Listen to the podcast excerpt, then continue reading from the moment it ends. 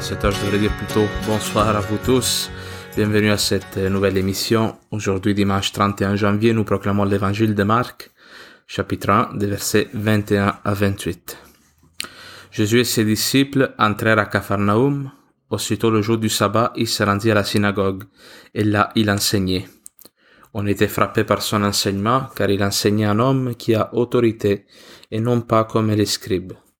Or il y avait dans leur synagogue un homme tourmenté par un esprit impur qui se mit à crier, Que nous vois-tu, Jésus de Nazareth?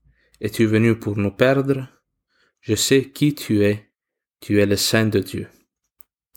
Jésus l'interpella vivement, Tais-toi, sors de cet homme.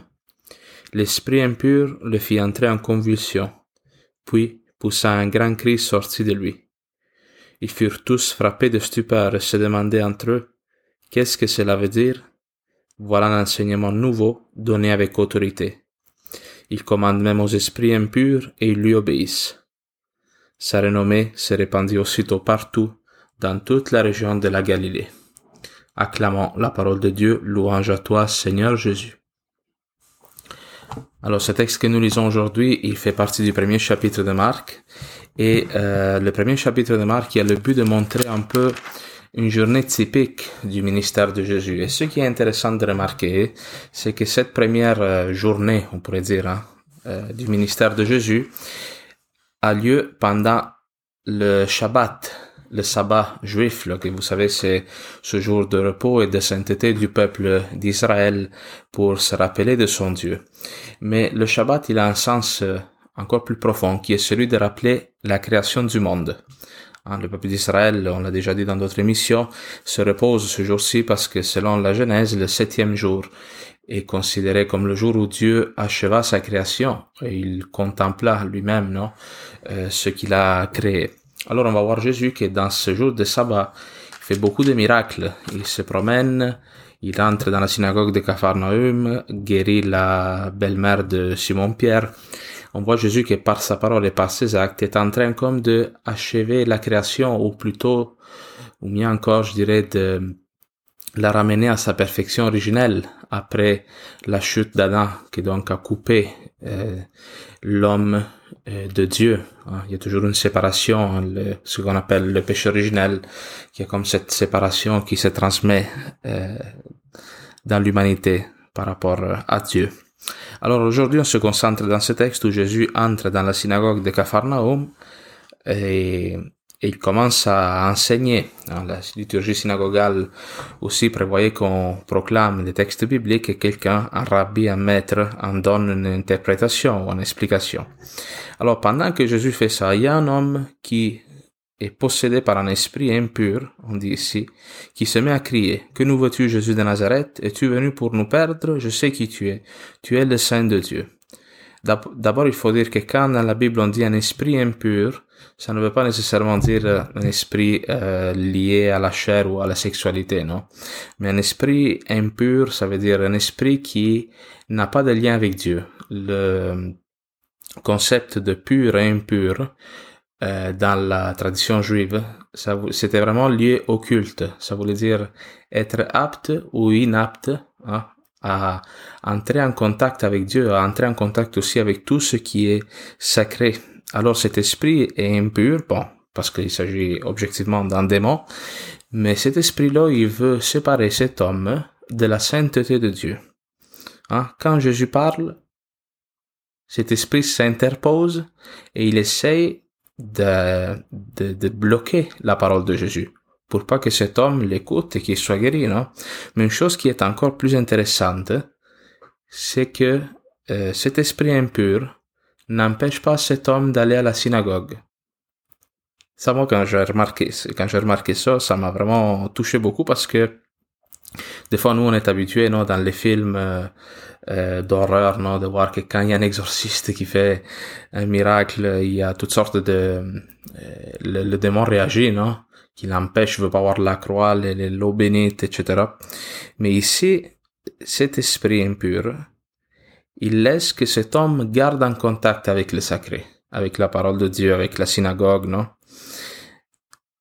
Mais il l'empêche d'écouter. Et ça, c'est quelque chose de très subtil parce que ça peut être une autre situation aussi. Un moment donné, de s'habituer au sacré. Faire du sacré une forme de routine, mais dans laquelle tu n'écoutes plus. Hein? Où le malin, il vient comme te boucher les oreilles. Il vient t'empêcher de contempler l'amour que Dieu a pour toi. La grâce qui est pour chacun de nous, le fait de euh, fréquenter la parole de Dieu, d'avoir cette proximité-là avec le Seigneur. Euh, moi, je me rappelle justement d'un philosophe et théologien qui s'appelle Fabrice Adjadj, en français, qui a écrit un livre que je vous conseille, s'appelle La foi des démons, où il, euh, tout le livre consiste à montrer comment c'est l'incroyance, non, le, fait de refuser Dieu, c'est quelque chose de, de, mauvais que bon que le malin inspire, mais en même temps quelque chose qui est encore pire, c'est de être dans l'Église et là ignorer la parole de Dieu. Et dans le fond, se croire juste alors même que notre cœur est fermé à cette parole. Alors je pense que ce texte est une, invitation pour chacun de nous. Euh, Est-ce que tu es conscient du privilège que tu as d'écouter la parole de Dieu, d'être en contact avec l'Église? Et surtout, encore une fois, ce thème de l'écoute revient. Cette semaine, on a parlé souvent, non? Comment tu écoutes? Qu'est-ce qu'il y a à toi qui t'empêche d'écouter?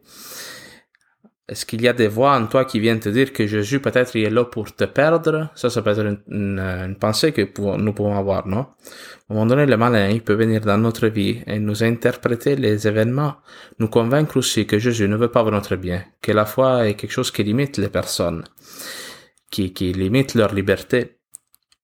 Alors Jésus, qu'est-ce qu'il va faire, lui? Il va répondre en disant, tais-toi, sors de cet homme. Tais-toi. Ça, c'est cette capacité de faire taire le démon, faire taire aussi les mauvaises pensées que nous pouvons avoir dans notre cœur, des pensées qui ne sont pas inspirées de Dieu, est quelque chose qui été comme euh, creusé un peu par toute la tradition monastique orientale dans les premiers siècles de l'Église. Cette capacité de répondre à Dieu, à, au malin plutôt, excusez-moi, avec la parole de Dieu. Comme Jésus-Christ le fait, euh, par exemple, dans les tentations du désert. Je sais pas si vous vous rappelez, dans l'évangile de Matthieu, à un moment donné, Jésus, après, avant de commencer sa mission, il euh, vit un temps comme de retraite dans le désert, où il reste sans manger, sans boire. Et trois fois, le diable se présente à lui pour le tenter, pour euh, l'encourager, dans le fond, à ne pas faire la volonté de Dieu. Et Jésus répond en citant des, des passages de la parole de Dieu. La parole de Dieu a un pouvoir vraiment sur le mal qui peut être en nous, sur nos péchés. Alors c'est pour cela qu'il est nécessaire de garder un contact avec elle, même des fois de la prendre par cœur. Et que quand une mauvaise pensée nous arrive, ben, de pouvoir répondre au malin, tais-toi. Fermez la, la bouche au démon et écoutez la parole de Dieu qui nous parle, qui nous guérit.